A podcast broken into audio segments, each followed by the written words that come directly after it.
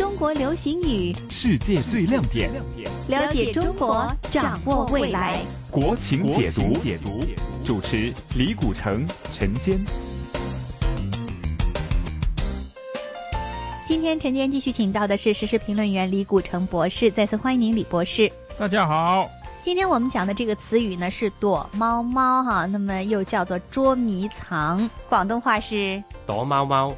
那么这个词呢，其实本来是大家在儿时都玩过的游戏哈，但是现在呢，确实有不同的解读。是的，躲猫猫这个词啊，如果用普通话讲捉迷藏，大概大家比较明白。呃，这个都是小孩玩的一个东西，就是那个主角被人家蒙住眼睛了，那其他人呢就围着他兜圈儿，那呼叫他、玩弄他，还得摸他。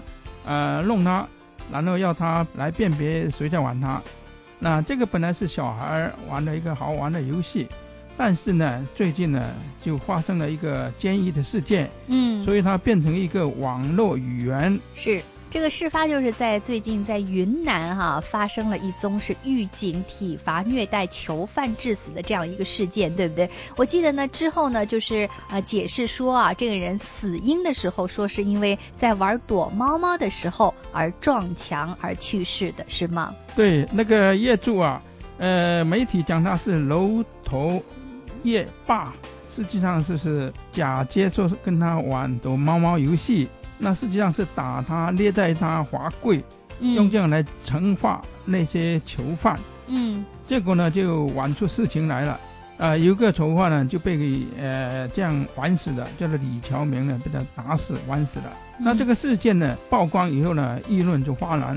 嗯，所以呢，媒体上呢就讲啊，这个是一个躲猫猫事件。嗯，就是说野猪啊虐待囚犯的事件。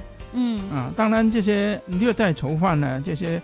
呃，楼头夜霸啊，后来被判了刑。嗯嗯。啊，那这个事件呢，变成大家在网络上呢，引申成一个热门的一个话题，叫做“躲猫猫事件”。嗯。就是呃，专政单位啊，嫁接一些非法的手段呢，来来虐待犯人，但是又用这个来推卸责任。所以叫做躲猫猫事件。那刚刚你说啊，这躲猫猫事件呢，有一个囚犯哈是被人打死，那么其实是谁打死的呢？呃，现在已经查明了，就是一个看管业主的一个叫做张厚华的，他就往他打他的头啊。那囚犯呢？呃，就被他晕倒，就这样死掉了。狱卒是吗？对，九号窗有二十多个被监管的囚犯呢，都被他们虐待过。嗯嗯。最少都罚他们跪啊、体罚啦、侮辱他们呐，严重的就打他们呐。这样的话就搞出人命来了。是，所以呢，这就是执法机关的人员呢，在执法的过程当中出现了虐待囚犯的这样的一个情况致死。但是呢，在对外讲的时候呢，就说是他们玩躲猫猫而致死。死哈，所以呢，这样的一个理由呢是不被大家所认同和接受的，因为没有理由说儿时的游戏躲猫猫会呃玩到这个致死，而且谁有这样的闲情逸致啊，在这个监狱当中玩躲猫猫呢？所以之后啊，这个躲猫猫这个词就开始在网络上流行起来。其实呢，也是有它的这个啊隐身的意义，是吗？对，呃，这个就是大家凭借啊，这个监狱里面呢，呃，不尊重囚犯的基本人权。不是文明的治监狱，啊，不尊重法纪，而是在对这种不良的呃不守法的行为的一个警示作用，就是挖苦这些医嘱的一个名词。是，那么他们呢，就是以一个不真实的理由哈来向民众交代，所以呢，就出现了“躲猫猫”这样一个词语。谢谢李博士，谢谢各位收听《国情解读》。